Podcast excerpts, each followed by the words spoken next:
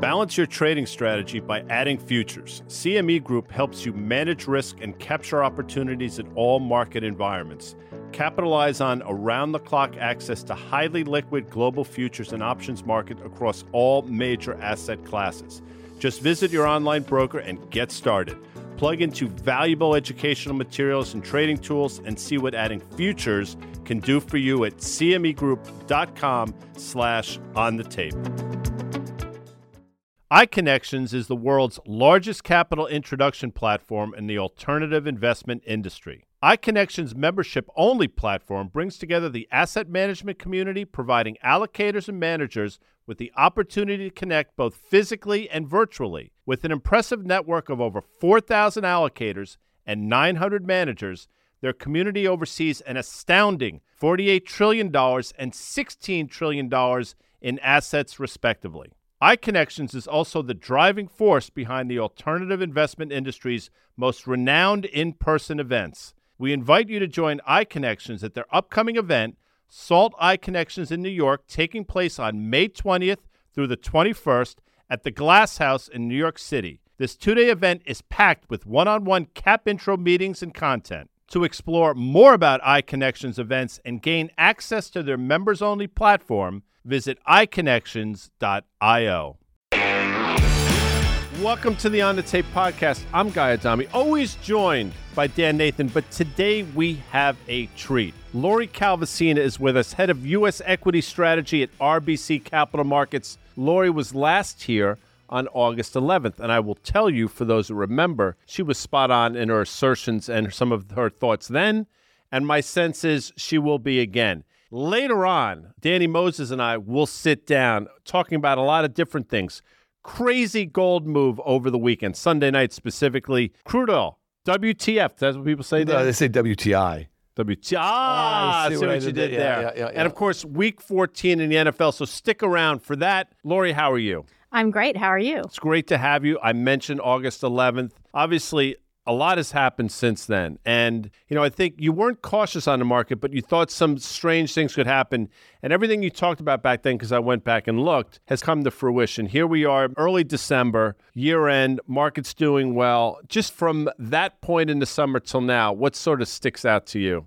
You know, I think seasonality is one thing that's interesting. If you look back at the last 10 years, August, September, October have generally been pretty fraught. November is consistently a good month, and it's absolutely met with that playbook, and December's more of a toss up. So I feel like the last few months have made a ton of sense just based on the recent history. Back in early August, at the time, we had just come off a high in, in the NASDAQ and the S&P 500. There was a lot of enthusiasm coming into Q2 earnings period at the time, and some of the biggest names in the Mag 7 were making new all time highs, Microsoft and Apple and the like here. And it was interesting, though, something happened where a lot of those companies beat and they raised, but they didn't beat and raise by enough. And the stock market started to sell off. A lot of investors were just saying, listen, that made sense. And it did make sense. There was a lot of froth in the market. Flash forward when you came on August 11th, we are kind of on the tail end of Q2 earnings season. What were some of the things, though? I remember you thinking, I'm not exactly bearish on stocks if I'm yeah. thinking out towards the end of the year, but I don't love the setup right here. Yeah. So we wrote this piece in early August and we were trying to emphasize the nuance. And I know everybody everybody likes things to be simple, and sometimes markets aren't simple. And that was just one of those times. And I think the things that bothered us were the seasonality. We'd started to get questions on the election, which seemed like a big air pocket of uncertainty for markets. Our sentiment indicator was looking a little frothy, not crazy frothy, but looking a little stretched. So we felt like between that and the seasonality, you were due for a bit of a pullback. And honestly, the other thing that just bothered me is we got through this reporting season where companies said a whole lot of nothing. And I found investors were really struggling with that. And we saw the next couple months, really after Labor Day, when we were on the road, people kept using the word stuck. They were paralyzed. Kind of 2023 was written off at that point. In 2024, it was too early to figure out what to do. What I didn't see was the big surge in interest rates that we ended up having. And I think that's one thing that really stuck a lot of people. By the time we got to early November, we'd worked the sentiment indicator down. And it did, was sort of at the exact opposite place of where it was in early August. And interest rate fears had, had caused that to happen. let's talk about interest rates because I think on August 11th, I think 10 year yields were about 405 ish, maybe 410. We know what happened. Went up to 5%. seemingly off to the races. Bill Ackman exited his short treasury position, coinciding with some sort of, I guess, softer CPI data. And now we're sitting here today, basically round trip the entire thing effectively. Does that mean anything? I think the bond market is critical, but again, the volatility we're seeing in the bond market suggests, in my opinion, that we still have some potential equity volatility on the horizon. I think volatility is a great way to think about it. I do think we're going to have a good year next year. I'm definitely not in the bearish camp. We've still got some very bearish strategists out there, and I'm certainly not in that camp, but I do think we've got some wood to chop. Our sentiment indicator now on that retreat in yields is back where it was in early August, and that's sort of a negative short term signal, but not necessarily a bad longer term one. What I noticed was really after we kissed that 5% number. I was up in Montreal and they were putting up the Christmas trees. This was right after Halloween. Their Thanksgiving is earlier and it was like Christmas. And it was seriously talking to investors was like talking to kids on Christmas morning. They're like, okay, yields have peaked. What do we buy? And all of a sudden, people were unstuck. And so we were talking about small caps and healthcare and things other than big cap growth. So I think the direction of travel and the path we've gone down, and the fact that even though we are at the same level, we're headed in a different direction and there's some faith that we can continue down that path. I think that's been constructive despite the fact we feel a little frothy again right now. Let, us talk about that because this is interesting. A little inside baseball here. Um, you know, our producers uh, for CNBC, I just sent an email to one of them. They said uh, they want to know for tonight's show what's the most important chart you're looking at. Okay. So to me, Guy and I were just going back and forth on some different ones. And I, have tried to make this case. We've had a lot of great strategists like yourself on the pod over the last you know few months, and we've been debating less, like you said, about where 2023 ends. Like the, the cake yeah. is baked here. You yeah. know what I mean? So really, it's figuring out next year a little bit here. To me, and I think back to my career, and I started in 1997. I was at a hedge fund, and I just remember there was a lot of volatility and a lot of different risk assets, but they weren't as picked over by as many people as there are now. Right? There aren't all these podcasts and, and all this stuff talking about it. So I guess what I just sent, the most important chart to me, and this is just in, in what I know from being in the business over, let's call it the last almost 30 years now, is like when the Fed starts raising interest rates, okay, and then they start doing it aggressively to cool things down. They pause, right? And and then people get really excited about the pause. That's what we had over the last couple of months in the equity markets here. It's really when they start cutting that's not good for stocks, right? So if I'm those folk up in, in Montreal and I'm excited because the, the, the Fed paused in July, right? And then there was expected to be another rate hike this year. That got pushed out. And now all of a sudden we're seeing rate cuts being priced into Q1 of next year. So if I just overlay the chart chart that I just sent to our producer of the S&P over the last call it 30 years, okay? And then the Fed funds rate on the upper bound, I look at it and I say to myself, I don't want to be buying stocks uh, in the near future here because when they start cutting, it will not be good for stocks. Does that make any sense? Because from 2000, we got cut in half in the S&P. 2007, we got cut in half when they started cutting in 2020, and again, that was a black swan event. But the S&P sold off 35%. Thoughts on that? The history around rate cuts and what it does to stocks. It all depends on kind of your starting point your time horizon, how many decades you go back. And I can make the case for some near term volatility around drawdown. But I do think that you see things that are hopeful signs. For example, small cap stocks. I covered those for seven years back in the day. It's a very good sign for small caps and risk assets within the equity market in general when you do get the Fed to start cutting. And you know, what's interesting about that is if you get the small caps working and they've been starting to have some good momentum again, that suggests there's something bigger going on with rotation. And rotation would pull people out of the Mag 7 and the big cap growth. But because of the concentration issue, you have a healthy undercurrent, but maybe some damage to the top of the market that you have to work through. And I think it's just a very different kind of cutting cycle that we're going to be going through this time. Give me a sort of a two parter here and we'll sort of dissect it in pieces. I was going to ask you that. Small caps versus these growth names, the chasm the, between the two groups is probably historic. So it resolves itself one of two ways. Those big stocks get whacked, or these small caps, the Russell catches up. I mean, I know there's a chance that both things happen, but one of two things are going to happen effectively. So I think you believe that this is an environment where small caps can start to catch up to these growth stocks, which have completely outperformed. And look, I think when I look at the big cap growth stocks, I feel like they're starting to lose their advantage on earnings. And that's something that was really distinct at the beginning of the year. A lot of people miss the fact that we basically had an earnings recession in those big cap growth stocks last year, and the first half of the year was defined by recovery recovery. Then value and cyclicals had their earnings recession in the first half of this year, and now they're coming into recovery. So you just don't have these big cap tech stocks as the only game in town from an earnings perspective anymore. And they look crowded and they look expensive. One of the things that's been coming up in my meetings recently is GDP forecast for next year. I find that most people I talk to think they're, if they're not right, and the number next year I think is 1.2% on the consensus, but if they're not right, most people would take the over on that as opposed to the under. And if you start get a big lift in GDP forecasts, that's going to be good for small caps. That's going to pull people out of some of those big cap growth names. Okay, so here's my second part. Okay, because I I'm with you. I underst- totally get it. I mean, I think historically GDP is like 2.2 percent. So if you're listening to this podcast, it's Friday. Chances are the job numbers come out already. We're doing this on Thursday afternoon for context but it appears to me as if the unemployment rate is starting to trend the other way, which might be great for the Fed, but I don't necessarily know how good it is because it's coming at a time where bank credit seems to be contracting. So when you have an economy predicated on people having jobs and buying things on credit, when credit is going away at the same time jobs are seemingly going away, that's not particularly good, in my opinion for small cap stocks, small medium business that employ what 70% I think of the population. I know you have thoughts on that. I'm just curious, is that, what do you think about it? Yes, I would say small caps, a good rule of thumb is that whatever economic problem is coming around the bend, they price it in way early. And they've been pricing these things in way earlier in this particular kind of post COVID environment that we're in. But if you look back over time, one of the strangest charts I've ever seen in my career, and it took me a long time to make sense of it, but it looks at the small large relative performance cycle against the unemployment rate. And guess what? When the unemployment rate starts to move up, they outperform. That's usually around the inflection because small caps tend to underperform late cycle when you're heading into a recession. And by the time I'm a strategist, I'm not an economist, but I'm as unfunny as an economist.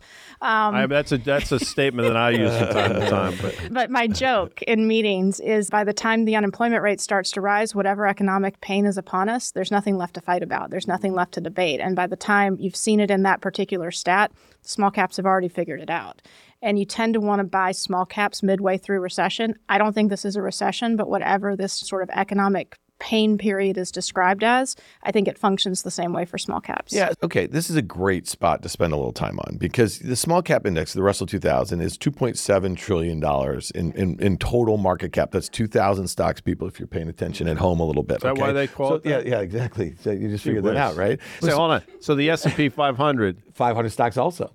Amazing. What you learn. Yeah, like, it's amazing. All right. So let's just think about that. So that is the market cap of Microsoft. Yeah. Okay. So when we talk about rotations, right? Like it can only help so much. The Russell is still down 25% from its all time highs made in late 2021. So we think about that. And I think a lot of what you said about the small caps sniffing it out a little bit when we're going to go into an economic malaise, I, I could make the argument that a month ago, the Russell 2000 was trading at levels that it had not traded at since late 2020 and traded horribly. Okay. So the fact that we've had this kind of knee jerk reaction to yields coming in from 5% to 4.1%, it makes sense that the Russell 2000 small caps would outperform. And they haven't outperformed that much. They're up about 14% versus an S&P that's up nearly 12% or so. To me, it might be sniffing out the thing that you think it is. And then I go back to what you're saying where 1.2% in expected GDP growth for next year after we've had this gangbusters 5% print and everything like that. I say to myself, okay, you have a lot of optimistic portfolio managers who want to take the over here, I say, what could they get wrong? And, and obviously, from 1.2% consensus, if we were to have a recession, that means two consecutive negative quarters of growth, and, and they could be wrong really easily. You know what I mean? Maybe small caps are actually telling you that they're still down 25% from the 2021 highs, where the S&P is just 200 points, which is just a few percent away. I, I think it's fair. And look, uh, my my joke in quotes in my meetings these days is, as a strategist, everyone wants us to have these 90% conviction calls,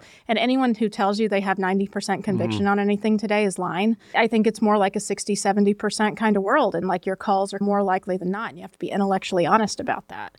If I'm wrong and we are late cycle and we're entering into a bad recession, small caps, you know, will look back and say that they were, as you said, sniffing that out. And let's say we get into the new year and some of the, the money just keeps going into the stuff that's worked, which is what I would expect to happen. Let's say we close here 4,600 ish or something like that or whatever. I think that a lot of the things that people were pretty geeked up about all year long, they're going to continue to be until there's some sort of data point. If, if we get into late January, into Q4 earnings season, and let, let's say a Microsoft or something like that just has a, a miss and, and a guide lower or something, then it's over. Okay. And you might see see relative strength, let's say, in the small caps. But let's just say small caps start acting poorly. Let's say yields firm up to maybe head back towards four and a half percent or something like that, and they start going back towards their lows. Is that the thing that might cause you to take another look at the S&P 500 target of 5,000? Hey, listen, we're not that far away from it. It's 4,600 right now. Some people are pegging me as this massive bull, and it's it's really not that far off. Seven percent.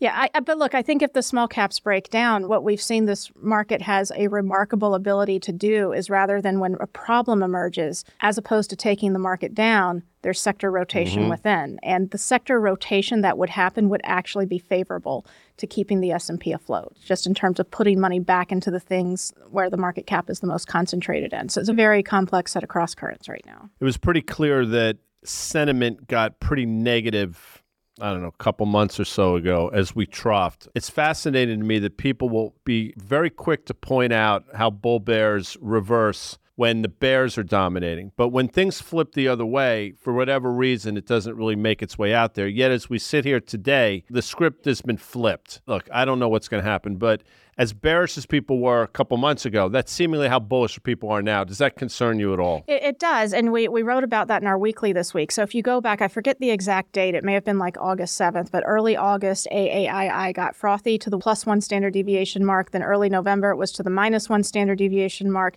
And we're not quite at the plus one standard deviation mark there, but we're like within, yeah. you know, basis points of it.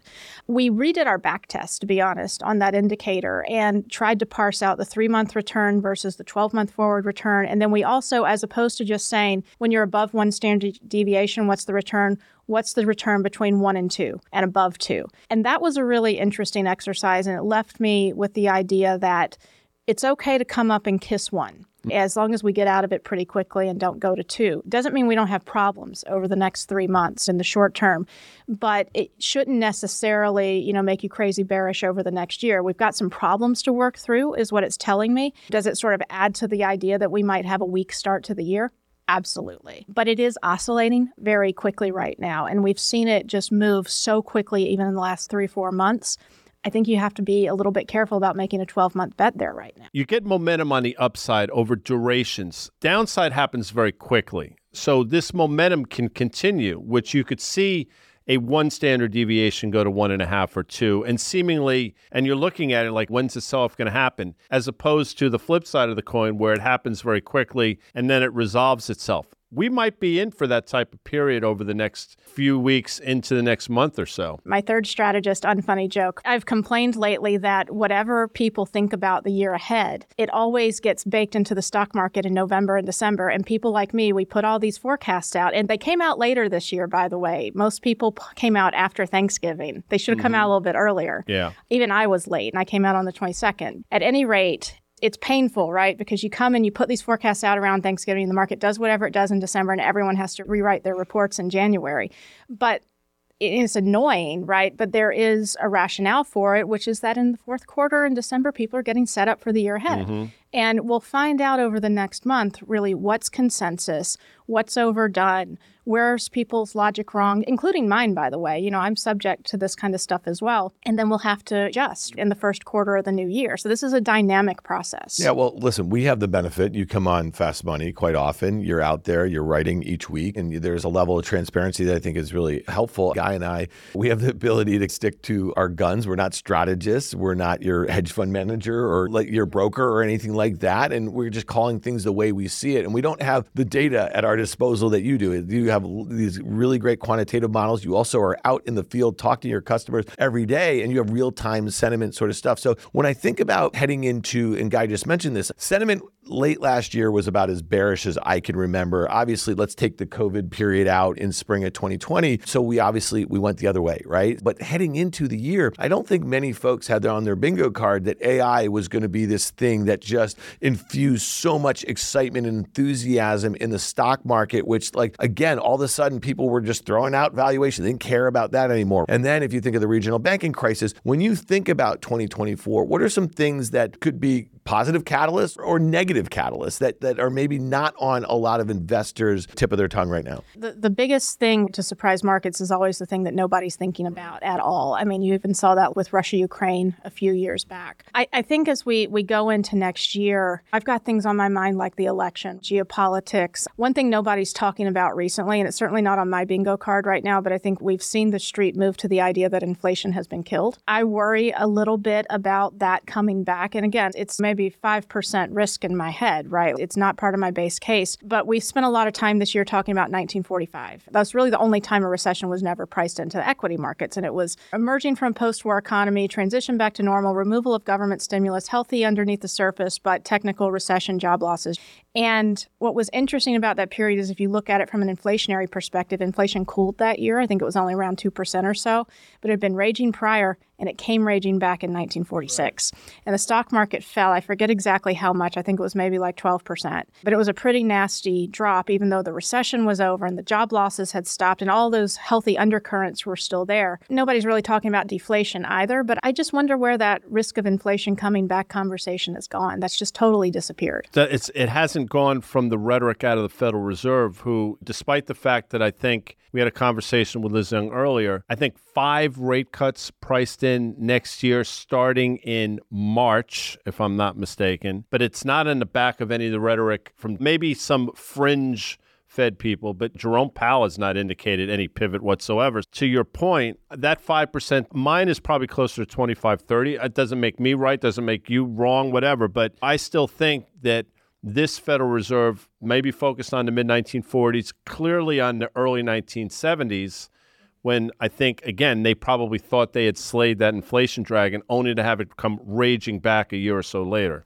Yeah, no, I think that's fair. You know, when I talk to my economist and he shows me his CPI heat map, everything's in the green. And I really do wonder if maybe we've gotten a false sense of complacency, but I guess we'll see. That's something that's on Guy's radar. And we'd like to just at least bring those points up because it seems like right now, at least the stock market is discounting. They're focused on a handful of economic indicators and they think that that dragon is slayed for all intents and purposes. When you think about just crude oil, though, let's talk about this uh, like a major input because a lot of strategists are always thinking about gas at the pump and what it means for the consumer and the like here. So we've had this move back towards $70 in crude oil. And I'm looking at the five year chart going back to the high in 2019 and 20 was $70. And other than that period in, in late 2021 and in 2022, when geopolitical stuff, right? So there was disruption. There's a lot of stuff going on with OPEC. And then we also just had the expectation post COVID, to your point about what does a post COVID economy look like. There was a lot of enthusiasm about that. But here we are. We're knocking on the doorstep doorstep of 70. And I wonder, talking about deflation, talking about weaker than expected global growth, talking about geopolitical scares,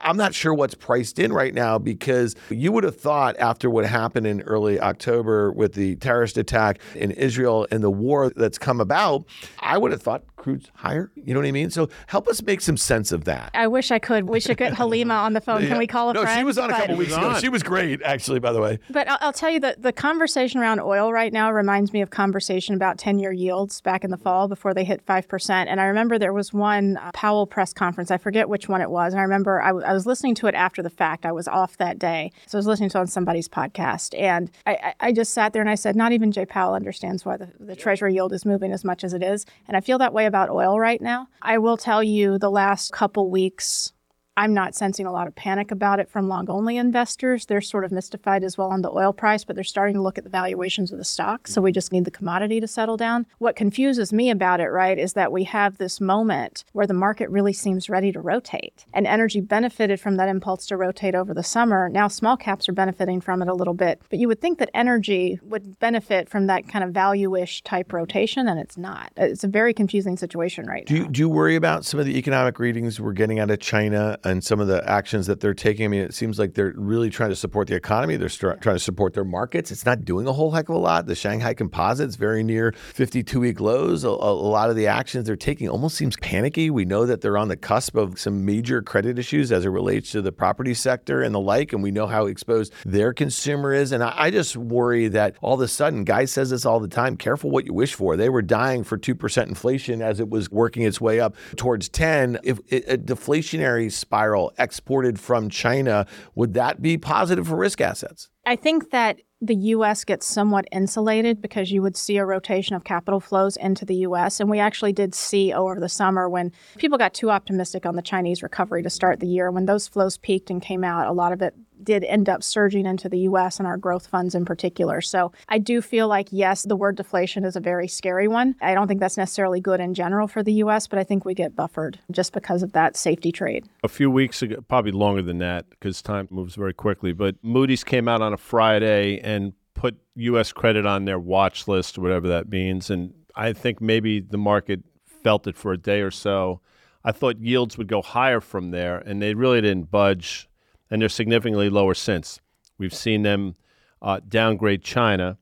Given our debt to GDP here, it would almost be they wouldn't be doing their jobs unless they Moody's and S and P, unless they continue to comment or make some. Is that a concern whatsoever? A potential debt downgrade of the United States? It's something we obviously keep a close eye on. It feels like with every one of these, the market reaction gets more and more muted. And it feels like what I think investors are discounting is the idea that they're making these calls late after the horse is already out of the barn. So I wouldn't say people are totally unconcerned, but I, th- I, think there's a sense of maybe they're coming out a little bit late and maybe for good reason, right? So as not to add to the panic. That's kind of how I see it from a sentiment perspective that they're letting the market digest the issues first and then they're making their changes. We started with some of the expectations for this year and some of the things that happened and what you're expecting next year. And when you think about your 5,000 target in the S&P, and again, we're very near 4,600, we're a few weeks away, barring any sort of external factor, it seems like the S&P probably closes plus or minus 2 3% from current levels. What do you think the path to your target of 5,000 is? And, and, and again, I, I know it's really hard, and, and we just talked about those with certainty and the like here. And I feel like if we were to have a sort of blow off, break out above this year's highs and, and try to get back towards the January 22 all time highs. I feel like the higher we go in the near term is the harder we might fall at some point in 2024. I generally sort of agree with you in terms of the setup to start the year, but I do, again, I know I keep using the word complex, but with AAII where it is and the fact that next year is a presidential election year, presidential election years usually start off with a sell off. And then you see the market rally back and get choppy around the election, but stabilize and then have the year end rally. But you do, even with Trump and Biden, right? You saw sell offs to start the year. So that's got mm-hmm. me a little worried that we might come in and see just a little bit of a downdraft. We're also, I had a question from someone today about Europe and, you know, kind of this idea of the rotation broadening out. So if small caps are doing well, will Europe, which is also part of the value trade, do well? So could you see some rotation early in the year out of the US and into cheaper markets? That could certainly get you on a difficult path. I'd say over the next few weeks, how many other people are saying that? Because, you know, if we go back and analyze what we did wrong over the past year, one of the things I got wrong was, you know, I fell into the trap a lot of people did that said earnings estimates are too high for 23 they have to come down and therefore the market needs to, to tank. We figured out pretty quickly that was consensus and then we pivoted, but that's made me a little bit hesitant to pound the table on sort of a negative start to the year. But that is a risk we see growing. Something you believe, and this is fascinating for me, the multiple for the S&P 500 is too cheap at these levels. So I don't know. I think we're trading 19 times. You know, again, ish, right? Everything is ish. And in the way I look at the world, if things are slowing down in what potentially could be a meaningful way, like why would you pay up in terms of multiple for a declining macroeconomic environment? But you think a number of different things, but I think the baseline is you think the multiple should be higher. Can you explain that? If I think back over the past year, it's not necessarily the last few weeks, but the last year, you hear a lot of people saying market should be trading at 15 times or mm-hmm. 16 times. And recently, maybe that's crept up to 17 or 18 because things have been a little bit hotter than anticipated. I've been of the view that we could trade around 20 times or a little bit higher than that, the low 20s ish. And the reason for that is, and look, I can't speak to the work that other people are doing exactly. I have a hunch based on myself trying to reverse engineer things that people are looking at post GFC correlations with 10 year treasury yields. I know people like forward PEs. I, I, did this exercise maybe nine months ago, but at the time we did a correlation between the forward PE, 10 year treasury yield, and it said based on where the yield was, you should be trading at 16.2 times in the S&P. And I have a different model right? You know, I'm a student of history. My model goes back to 1962. I only have trailing PE data back that far. That that's what I got. Long so, enough. Right, but I like the history of it and I like the fact that it captures an intense inflationary period of the 70s. I'm a strong believer that people who are doing work based on post GFC period exclusively are not understanding where we are right now. And I don't like to use the term where we are in the cycle.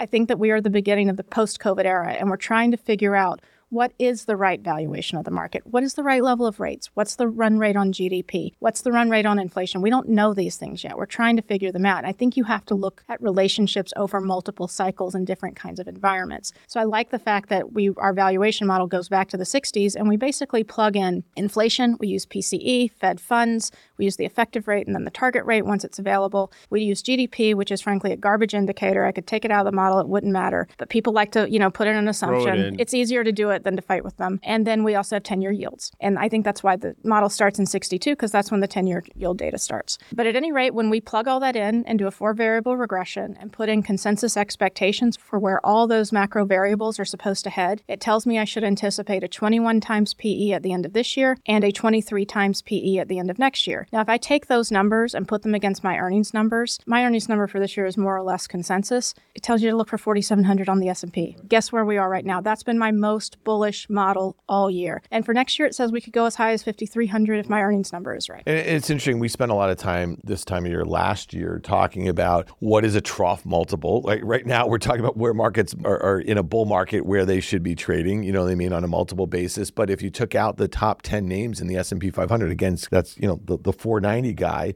they were trading at 500. Yeah, yeah, less the top 10, 490. Less but 10. but there was a lot of analysis. You probably were quoting it too that there were the like large swaths of the stock market, they troughed where they should trough at 13, 14 times or something like that. And maybe that's the new normal because you see all of these, the top 10 stocks this decade versus last decade. I'm fairly certain that five of these top 10 at uh, 10 years from now are still going to be in the top 10 or whatever. And maybe that's what changes because you're just willing to pay a higher multiple for a smaller group of stocks that just have crazy monopolies. They have huge moats. Just think about it. And, and they actually have their fingers on what is likely to be the most transformative technology that we've seen in our careers. Does that make some sense? I think that makes sense. And you know, I'll tell you the other thing I like about my valuation model, and I know I'm talking my book, but we it's based on an average trailing PE and it captures the 70s, right? My my old boss at my very first strategist I worked with was Marshall Acuff, and he used to always talk about the Nifty 50.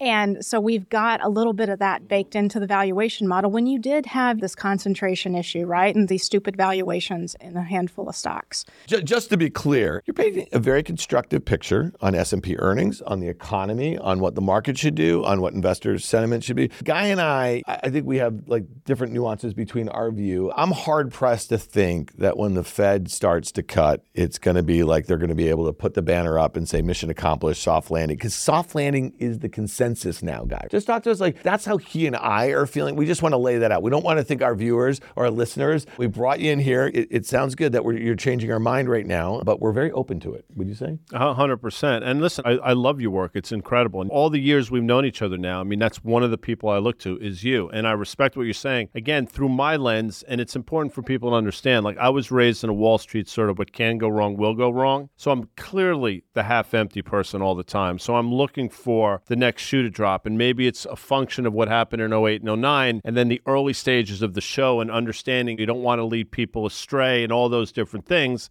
And maybe I'm being too hyperbolic, but I just it's important for me to sort of put it out there the way I look at the world. And, and I think it's important, right? And again, we go back to that 60% ish kind of conviction level, but I'll tell you, I think a lot about what I've lived through and we're all the product of our experiences in this business, right? We all have our formative experiences. I started back in 2000. Another joke, but I always say I was the poli sci major when they were giving away jobs at the peak of the market in March of 2000 and ended up here. But I lived through and I very vividly remember 0203. And then I had moved over to a different firm, or I guess I did it shortly after, but I lived through the GFC. And I very vividly remember also 2010, 2011. I think I was on a mountain in the top of Norway, like when the US debt downgrade happened. I was like, like on this train looking at my CNBC app, riding all the way down, ignoring the beauty around me. I think what's been really helpful to me this year in keeping a cool head and trying to look through a lot of my own concerns has been we have these periods after every major shock, at least the ones I've lived through. We had 0203, we had 2010, 2011. You go back to 0203, it was messy normalization. We had aftershocks from the prior crisis in terms of WorldCom and Enron, the regulation on Wall Street that came out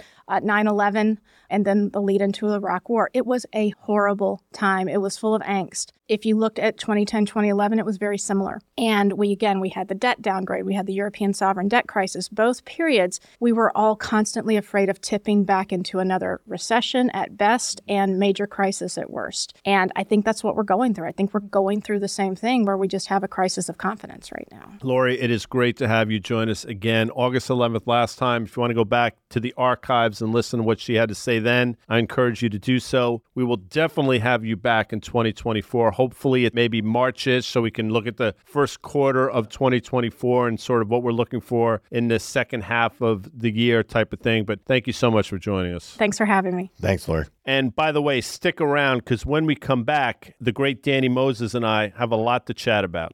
See you on the other side.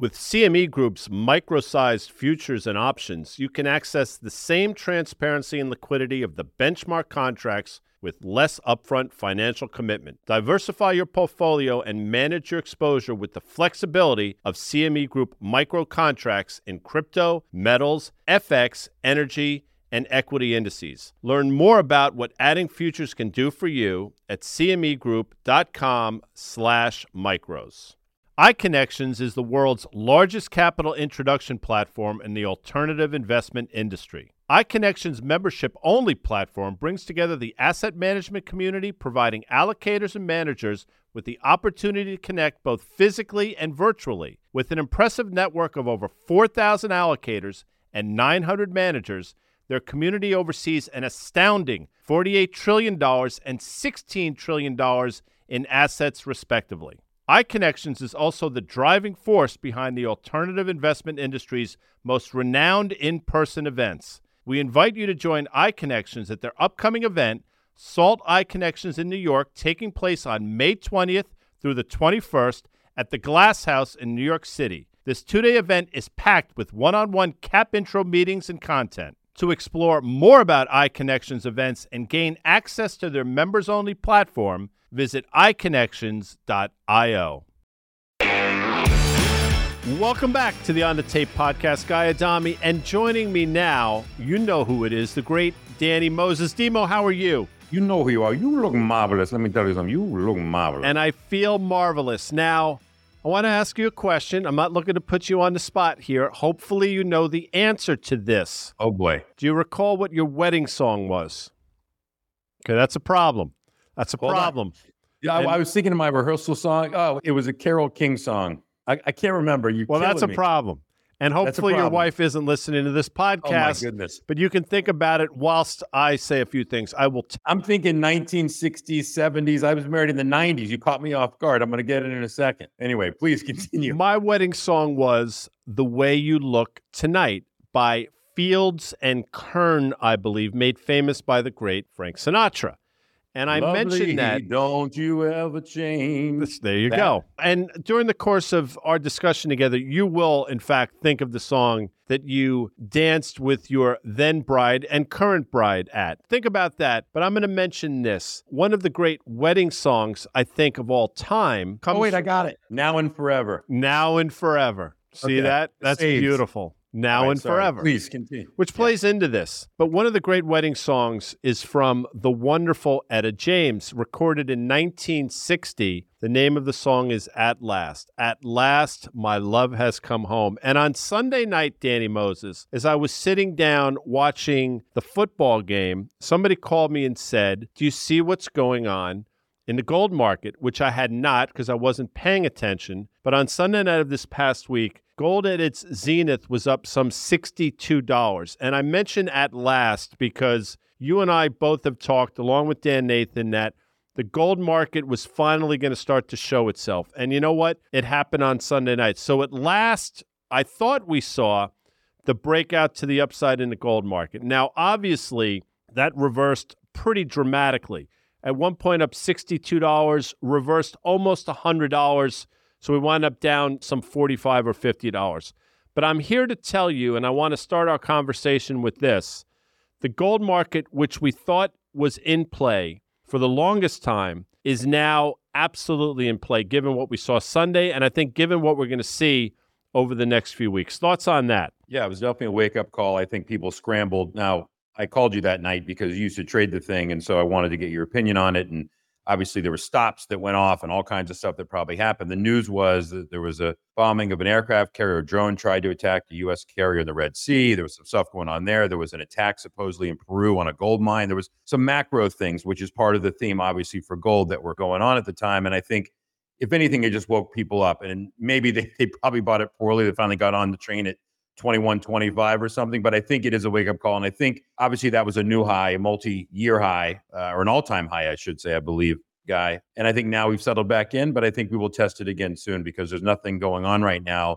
Again, I've been saying is you can call us bears on the market, but I basically turned a bear into the market into a bullish on gold, meaning if you're bullish on the market because the Fed's going to be cutting rates, then by damn, you better be long gold because if we're going to be pulling that off. Yeah, I agree with you. And now I want to give me a second here because I want to set this up. And I think we both believe, correctly or incorrectly, that so much of, of the global markets are predicated or built upon or contingent upon central banks, what central banks doing, specifically our Federal Reserve. And I think there's this thought out there, correctly or incorrectly, that somehow these central banks are all knowing and they got everything under control. So I think those sentiments are out there, and let's just put that out as a sort of a given for now. But in fact, if that's true, that they're the all knowing and they got everything under control, then my question to you is given that backdrop, why in 2022, last year, did central banks buy approximately $71 billion worth of gold, about 1,130 or so tons?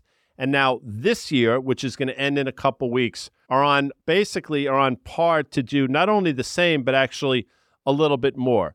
So if central banks are what do they see in other words? So if you're given the fact that they're seemingly doing everything right, they are buying gold for a reason, Danny. And one of the things that I've said for a while, central banks are hedging what I believe is their own ineptitude. So if you're of the belief that central banks got it, they're buying gold. So if you think they got it, they're buying gold. So by those definitions, you, you absolutely then have to be bullish of gold, I would think. Yeah, and I think if you equate it to Bitcoin, if I could for a minute, just in this in the sense of it appears that Bitcoin's in very strong hands. We said that fifteen thousand dollars ago on Bitcoin, and that's the case. I think gold's the same. I don't think we're gonna have a move in gold from 2000 to 3000 which would, would be the same type of move but what i'm saying is the point you just made those central banks aren't selling anytime soon so they're hoarding and buying so now if you get any type of institutional demand we've seen what a hint of the etf market can do to crypto right imagine in retail if it makes its way in so I think it's got a long way to play out. And listen, you can be long this and long the stock market. I think both could work here. If your belief is that Fed cutting rates is going to make the markets go higher, that's a whole different discussion. But I'm, I'm not in that camp but you can own both as somewhat of a hedge. You know, I agree with you there. And it's interesting because both you and I have talked about, and, and this dovetails around the gold conversation. Both you and I, Danny, have been concerned about what's going on in Japan. I've highlighted it, you've highlighted it, we've done it together independently. We were concerned about the weakness in the yen. So the dollar against the yen, I want to say topped out around 152 and a half or so. So that speaks to a weakness in the yen, which we thought was alarming at the least. As we sit here today, some things have happened where dollar yen's all the way back down to a 143 or so handle, which doesn't sound like a big move, but I'm here to tell you in the currency world, that's a big move in a short period of time. So people will say, well, that's good news, isn't it? And you know, listen, maybe some of the concerns around Japan have been assuaged by this move, but there's still a lot of uncertainty over there, Danny Moses. Yeah. So, Guy, the next Bank of Japan meeting is December 18th and 19th. And so, with that, the Prime Minister of Japan met with the BOJ Governor Ueda yesterday. And I guess Ueda laid the foundation for the ending of the NIRP policy, the negative interest rate policy, which has been in place for a very long time. The market, again, caught off guard by this. So to your point, the yen traded in a range. It strengthened straight down to just above 141 at one point we're settling in around the 143 level. That's basically a straight line from kind of 147, 148, right? So that market caught off guard. What did their yields do? Their 10 year yields went from 0.65 to 0.75. And then obviously these are big percentages moves in terms of where they came from. But to put in perspective, their two year yields are four bips. It went to nine and their five year bips or five bips went to 12. Why is this important? It's important because the relative yield levels of Japan and the US, granted, they're still pretty wide, but if they shrink over time, it could make the Bank of Japan and investors in Japan sell US treasuries. For the first time in a while, I think last month we saw a drawdown, I want to say of 30 or 40 million dollars. Still uh, still the largest foreign holder. It's over 1.1 trillion. But the point is that these are the type of moves that you have to pay attention to. To be fair, on the flip side, we were saying that the Bank of Japan should do something to defend their currency because we've been talking about this for months of why people should care. But Guy, I think it's indicative of, of something else. And I'm gonna this is really important, and this has been going on now for years just the volatility in all these instruments that we talk about. We just talked about gold. For gold to go up and down basically in a $100 range in a period of several hours is insane. For the yen to trade in that range is insane. We've seen what the US Treasuries do. We talked about the LME and nickel a while back and all these things that are occurring. The banks are no longer the strong hands that can hold this as intermediaries, is my point. And so I just want people to realize that these type of things that can occur they seem to stabilize over a period of time. But imagine two, three, or four of these things occurring at the same time. And every time we have one of these moves, yes, there's someone that makes money, there's someone that's getting carried out. And so to me, it's just a matter of time. And I'm not trying to, that's not a thesis on the market in general. It's just something to be aware of volatility in every single asset class that it's out there. And then you see a move and then you try to solve for why is it there? And sometimes it makes no sense at all. This one obviously makes sense. So we'll see what happens at this next meeting. And then they have the follow meeting in January where they actually may end NIRP. I'm fascinated by it. I think it's absolutely worth watching. And, and, again, I don't think it's over by any stretch, but you touched on something in terms of volatility. Now, the bulls in the U.S. equity market would say the volatility in those other asset classes lend itself to the reason why you should be bullish of equities here because it's a safe haven. It's a flight to quality in the form of the U.S. equity market. And quite frankly, if that's been your thesis to a certain extent, it's been playing out. My pushback would be, Danny, and I'm curious as to your thoughts the volatility we're seeing in the bond market, as you mentioned, in the currency market, in some of these underlying commodities, the move in crude oil, for example we start to talk about standard deviation moves that are clearly not reflected in the equity market with a volatility index either side of 13 or so. So I've thought most of the time incorrectly, a few times correctly, that it was just a matter of time before that volatility found its way to the equity market. But right now, it certainly appears, again, with a VIX at 13 or thereabouts, that the equity market is looking past all of this. Yeah, and I think if your input you're looking at to buy or sell equities are U.S. Treasuries and what they're telling you, right? You you you just painted a picture that oh, ten-year yields drop from 450 to 420. Let's plow in because why? Because the economy is slowing, because the Fed's done raising and the Fed may cut. Again, my theme at the beginning of the year is going to be when the Fed first cuts or when they cut more. Why aren't you cutting more? What do, why what are you doing? Why aren't you? So you're going to hit this level. There's an immediate gratification element to this market today of give me a reason to buy it right? And if you're using these inputs, which is why these things are so important, as I mentioned before, price of oil. We can talk, Brenda, we're going to talk about that too. What does that mean? That's a positive for the consumer, positive for airlines. What if it jacks back up $7? Do you sell them all? My point is that you need to have a thesis stronger or understanding that you're going to have this type of volatility in all of these inputs. We are now from a rate cut chance in January for the Fed is 16%. It was zero a month ago. We're 62% and a chance in March. It was 22% a month ago. That's what's driving this market. So I'm a big believer that the, that the VIX, for, to some degree, is the cart and not the horse on what leads everything. We use it as a measurement, and I use it more just to tell me how complacent things are over a period of time. Inevitably, we see these spikes every three or four months, sometimes every three, from 13 up to 19, and then it settles back in. So it'll happen again. I don't know what will cause it to happen, but it will happen again for sure, guys. So it gives it's a great segue to what I want to talk about. And first, I want to apologize to our listeners and our viewers. I've been a person that all of I would say for the better part of 2022 and the entirety of this year, I've been very positive around the energy space. And at times I looked very bright. I don't look particularly bright now. As I sit here, ExxonMobil is trading around 98 bucks or so. As a matter of fact, I think we're basically making a new 52 week low. The OIH is cascaded lower below 300. I mean, it goes on and on. And by the way, this is in the month or so after these announced deals. The Exxon deal doesn't look like it's going to happen, but we heard Chevron, Oxy, all these different names seemingly into space with M&A. Clearly, it's to a certain extent, unbeknownst to me at the time, that marked the top. But the move in the underlying commodity has been fascinating in a word, and it comes right after OPEC again seemingly got their act together, OPEC plus, and they were going to make cuts. Again, should have been supportive of the price. It was for about 24 hours or so, and we're right back down. Now, I want to say something, and I'm curious as your thoughts about this. We had Paul Sankey on Fast Money a few weeks ago, and he too, along with, I believe, Helima Croft still, very constructive around the commodity and the equities, the underlying equities.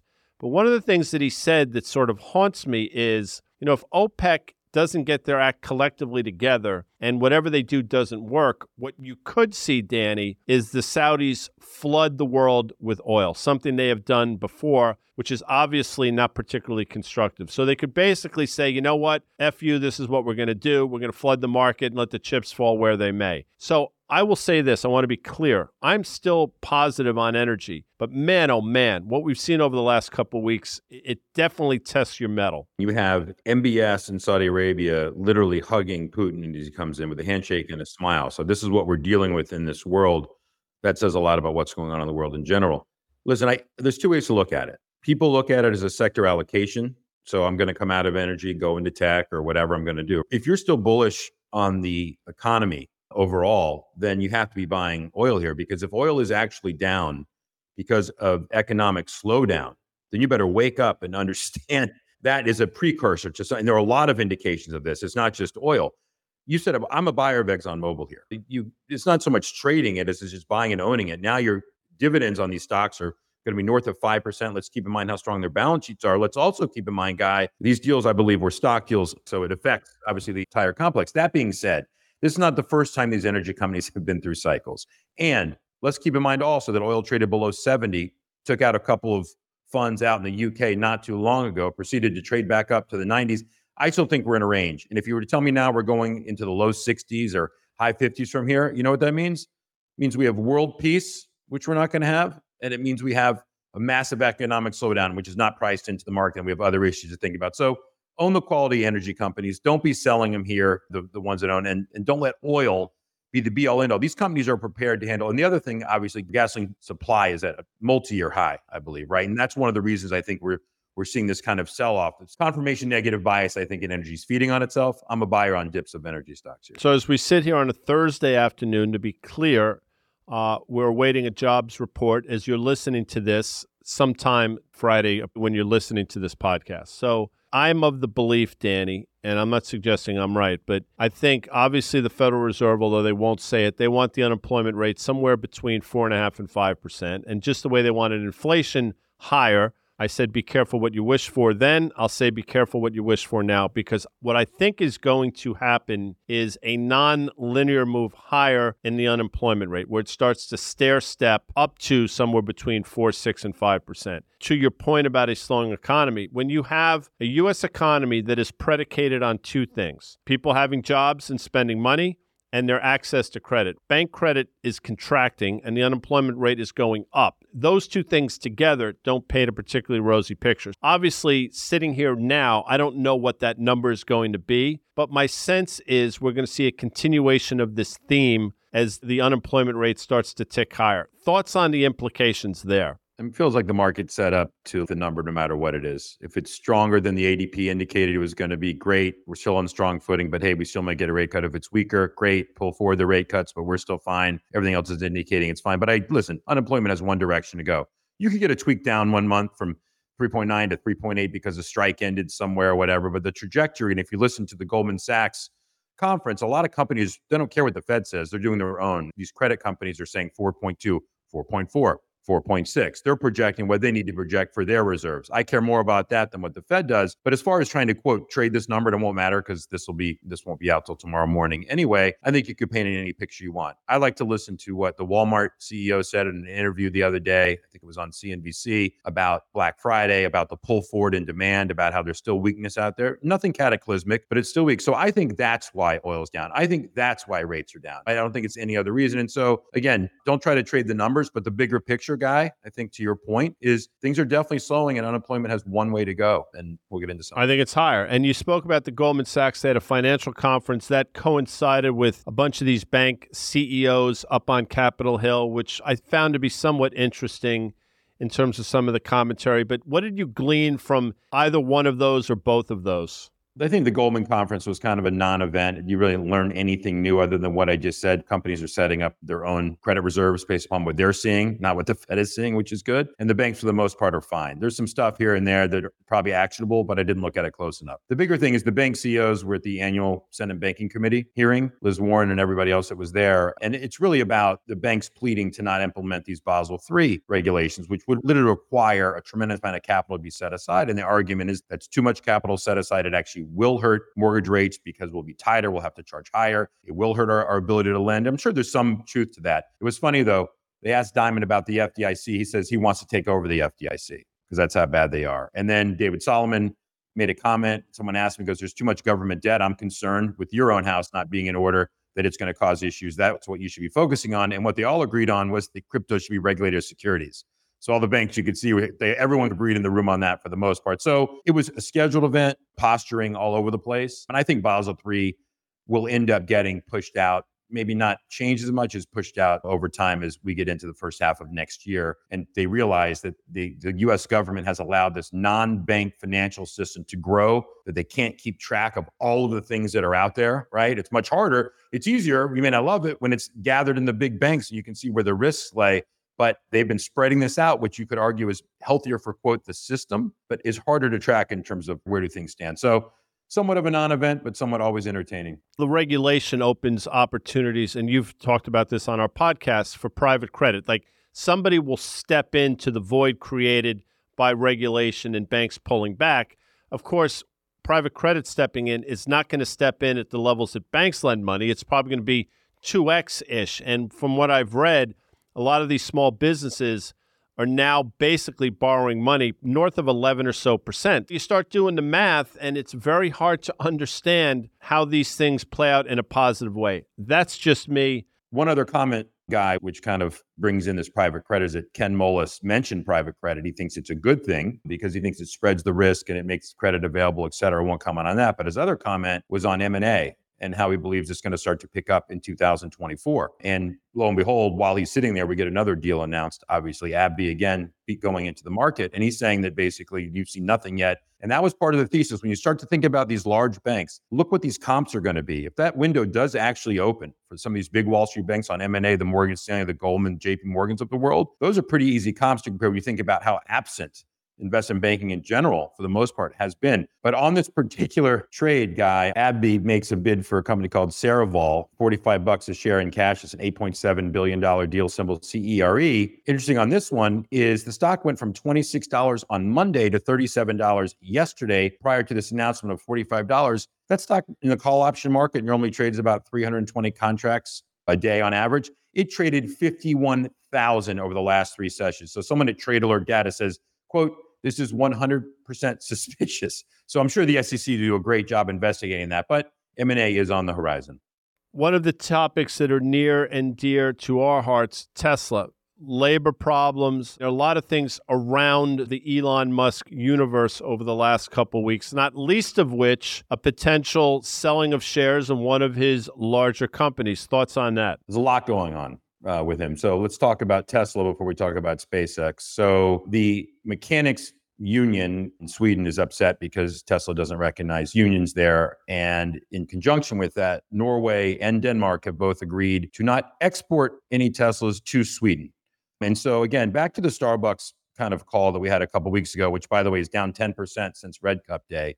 These union things tend to just build in Musk has faced them before and they tend, tend to go away. Doesn't feel like this is going away. Your third and fourth largest markets, I believe, for Tesla in Europe behind UK and Germany are Norway and Sweden. And so if there's any solidarity there at all, however, switching to SpaceX, which he uses to keep people hostage to do everything else that he wants to do by threatening to cut off their Starlink access if you don't adhere to various other things, of which I'm sure that Denmark, Norway, and Sweden use Starlink. There's rumors in the marketplace there's going to be, they're calling it a tender they're selling shares. So insiders selling potentially at a valuation of 175 billion dollars in SpaceX. The rumored amount is between 500 million and 750 million dollars, I believe, that's going to be sold out there. So this is not raising new capital. This is insider selling, which I assume would include Musk. So keep an eye on that. But the, the, the Musk show goes on. One of stocks and companies near and dear to your heart, which, by the way, was having a miserable summer into the fall. The stock, I think, traded north of $27 ish, only to trade as low recently, I want to say as like 11 and change.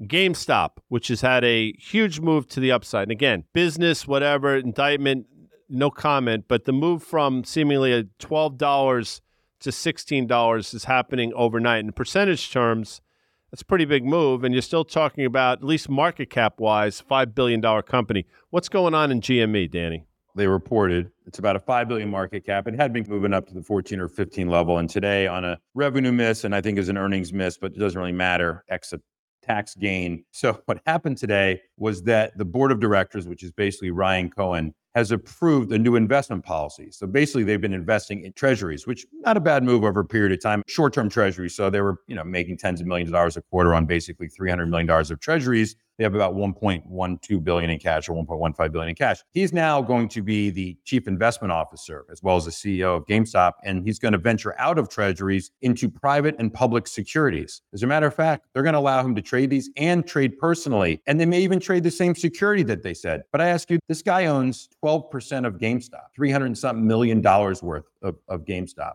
And here he is, $100 million buyback available in GameStop, which is his biggest holding. And instead of the company buying back shares, he's going to be just be doing personal trading. So now you're turning into talk about opaque, no conference call again, right? They had an interim CFO, they have a new CFO. There's no news coming out of the company. To me, and listen, he's still under investigation from the SEC from his involvement that came out in September of his trading of, of Bed Bath and Beyond. And so this is to me, guy, just insane. I'm pretty much out of the name. It's fine. I made money trading it. I'm not going to deal with this shit because I know he's going to be trading these. He may trade privates he could have tokens in there that they mark up. So again, GameStop reported they missed the revenue. The business continues to shrink. In the middle of all of this, the only investments they've been making outside of buying their own shares, which I'll get to in a second, that they haven't done in a couple years, is to buy U.S. Treasuries with kind of the cash available. Cash has been dwindling; it's just under 1.2 billion now. So now they're giving Ryan Cohen the ability to do anything he wants with that money in, in the equity market, privates, publics, and I'm sure it's obviously long only. But here's the thing GameStop has $100 million left, a little bit more on their own buyback. It is his largest holding, right? It's everything he has. He's, he bought 36 million shares a couple years ago. He's added about 844,000 shares since. He is the largest holder of the company at over 12%. If you're a GameStop shareholder, you got to ask yourself the question what better investment is there other than GameStop, which you're running? Why are you going to go mess around? And listen, he's still under investigation from the SEC in terms of what he did with Bed Bath Beyond. So if you're the SEC and you see this change in investment policy, you got to ask yourself the question how it, can this even be allowed? But I'm pretty much out of the stock guy. I actually traded that one fairly well. I'm not going to deal with this nonsense. But people, come on. If, if you're really still in this thing and you believe this guy's a portfolio manager, have at it because that's what he's going to try to do to make money in the company instead of trying to fix this thing. So good luck to everybody out there in the GameStop, but it really was mind boggling they would allow something like this. This is the $100 table, as we used to say. So tread lightly and have some trepidation moving forward. But listen, it's still something that's talked about seemingly not necessarily on a daily basis on the network, but we talk about it often in terms of day to day coverage. So stay tuned for that. What you also have done relatively well this year is your prognostications in the NFL league where they play for pay. We have reached week 14, and please uh, educate me as to your record as we sit here today. 22 and 16. 22 and 16 is yeoman's work, I would say. Well done by you. Uh, I think embedded into one of these picks is one of your favorite picks of the year. We used to call it a 25 star pick. I don't want to get ahead of myself, but without further ado, Danny Moses, week 14. All right, I got three picks. And let me just say last week when I lost the Eagles game, what I did say was if you wanted San Francisco, go bet Brock Purdy at NFL MVP over 10 to 1 before that game started. It's a much better way to play San Francisco winning. He's now the the uh, leader in the clubhouse, I think at two and a half to one or something to be NFL MVP. There's always a hedge out there, even if you don't get the team right, is my point. So three games this week. I'll start with Jacksonville and Cleveland.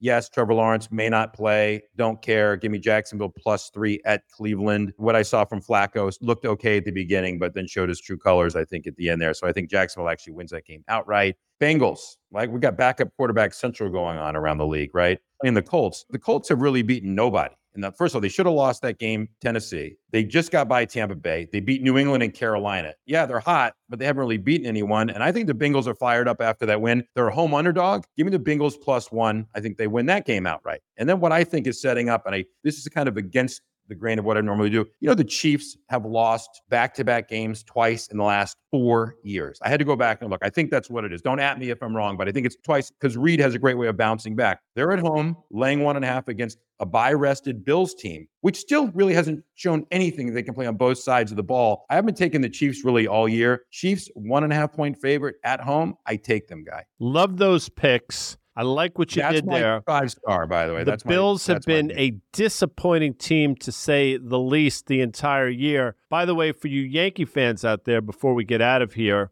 in terms of the Etta James song, at last, my love has come along. My lonely days in the Bronx are over, and life is like a song as we welcome Juan Soto to the Bronx. Danny Moses, you are the man. I look forward to speaking to you next week.